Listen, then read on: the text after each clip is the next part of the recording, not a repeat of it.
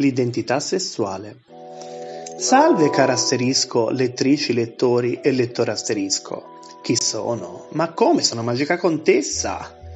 Oggi parliamo di una cosa importante. Mi sono accorta che spesso molte persone fanno confusione e confondono diversi termini. Che cos'è il sesso biologico? L'orientamento sessuale? E invece l'identità sessuale? Proviamo a capirci qualcosa. L'identità sessuale è un termine nato allo scopo di riunire sotto un'unica definizione le numerose componenti coinvolte quando si parla degli esseri umani nel loro essere sessuati. È una cosa molto complessa, essendo l'esito di un processo costruttivo influenzato dall'interazione fra aspetti biologici, psicologici, educativi e socioculturali. Si distinguono quattro componenti: il sesso biologico, l'identità di genere, il ruolo di genere e l'orientamento sessuale. Il sesso biologico indica l'appartenenza biologica al sesso maschile o femminile o intersessuale, determinato dai cromosomi sessuali.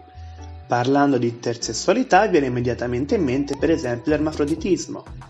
In altre parole, se è il pipo sei un maschietto, se è la pepa sei una femminuccia, e qualcun asterisco ce li ha tutti e due. L'identità di genere è l'identificazione primaria della persona come uomo o donna o con un genere intermedio, o con nessuno, o con più contemporaneamente. Insomma, un bel casino. Chi si identifica nel proprio sesso biologico è definito cisgender, ad esempio se la pepa e ti senti donna, altrimenti si usa il termine transgender.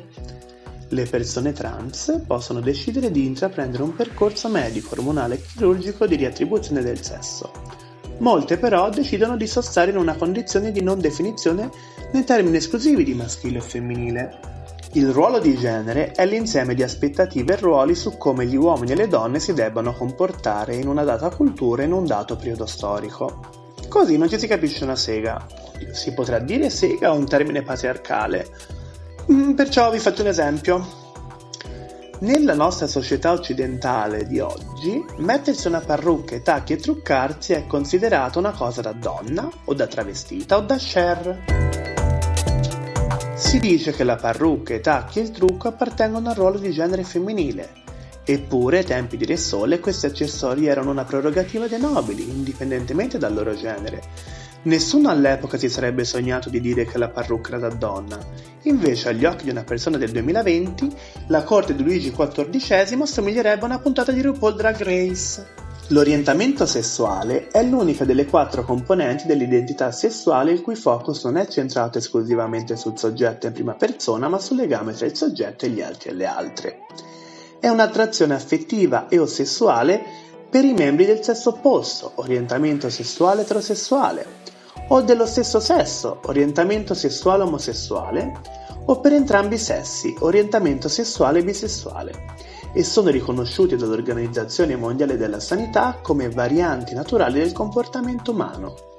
Quindi, sempre per esempio, se ti percepisci donna e ti piace una persona che a sua volta si percepisce donna, ho una notizia per te. Sei lesbica o bisessuale, fai te. Possiamo aprire una parentesi per le persone che non provano attrazione nei confronti di alcun genere o sesso, asessuali e persone che sono attratte da una persona indipendentemente dal suo sesso o genere, pansessuali. Spero di non aver fatto fumare troppo il cervello. Io devo stare attenta, molto attenta, se no mi va a fuoco la parrucca. Un abbraccio e a presto. Magica Contessa.